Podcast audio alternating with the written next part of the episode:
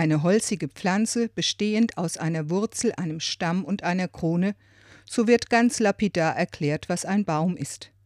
Am Tag des Baumes heute pflanzen vermutlich wieder einige Politiker in Parkanlagen ausgewählte Baumstämmchen, denn das ist eine gute Gelegenheit, an die Bedeutung der Bäume für den Menschen zu erinnern. Seit alters her üben sie ja eine besondere Faszination auf die Menschen aus. Die Urgeschichten alter Kulturen und Religionen weisen darauf hin, dass der Baum weit mehr ist als seine biologischen Bestandteile. Oft wird er als Sinnbild für das Leben des Menschen verstanden. Von diesen Gedanken ausgehend hat der Theologe Jörg Zink einen Segenswunsch formuliert.